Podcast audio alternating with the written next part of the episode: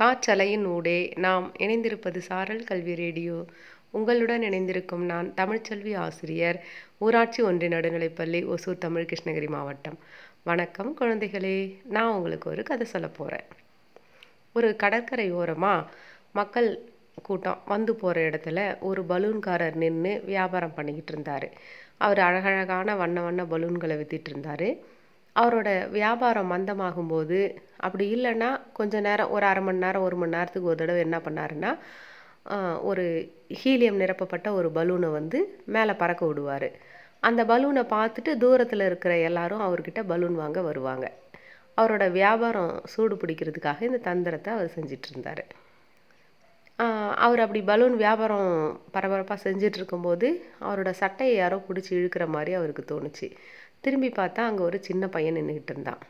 அந்த சின்ன பையன் வந்து இந்த பலூன்காரரை பார்த்து கேட்டான் நீங்கள் இப்படி கலர் கலராக பலூன் போ பறக்க விட்டுட்ருக்கீங்க விற்கிறீங்க ஒரு கருப்பு கலர் பலூனை பறக்க விட்டாலும் அது பறக்குமா? அப்படின்னு கேட்டான்.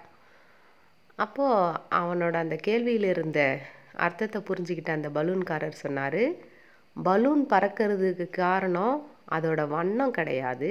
அதில் இருக்கிற காற்று பலூனில் சாதாரண காற்று நிரம்பி இருந்தால் அது கொஞ்சம் தூரம் பறக்கும். ஆனால் அதுலேயே ஹீலியம் அப்படிங்கிற காற்று நிரம்பி இருந்துச்சுன்னா அது ரொம்ப உயரத்தில் பறக்கும். அதனால் அந்த பலூன் பறக்கிறதுக்கு அதோட வண்ணத்துக்கும் சம்மந்தம் இல்லைப்பா அப்படின்னு சொல்லி அந்த பலூன்காரர் சொன்னார்.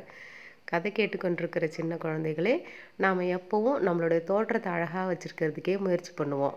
ஆனால் அது முக்கியம் கிடையாது. நாம் நம்மளுடைய எண்ணங்களை வந்து அழகாக்கிறதுக்காக முயற்சி பண்ணணும்.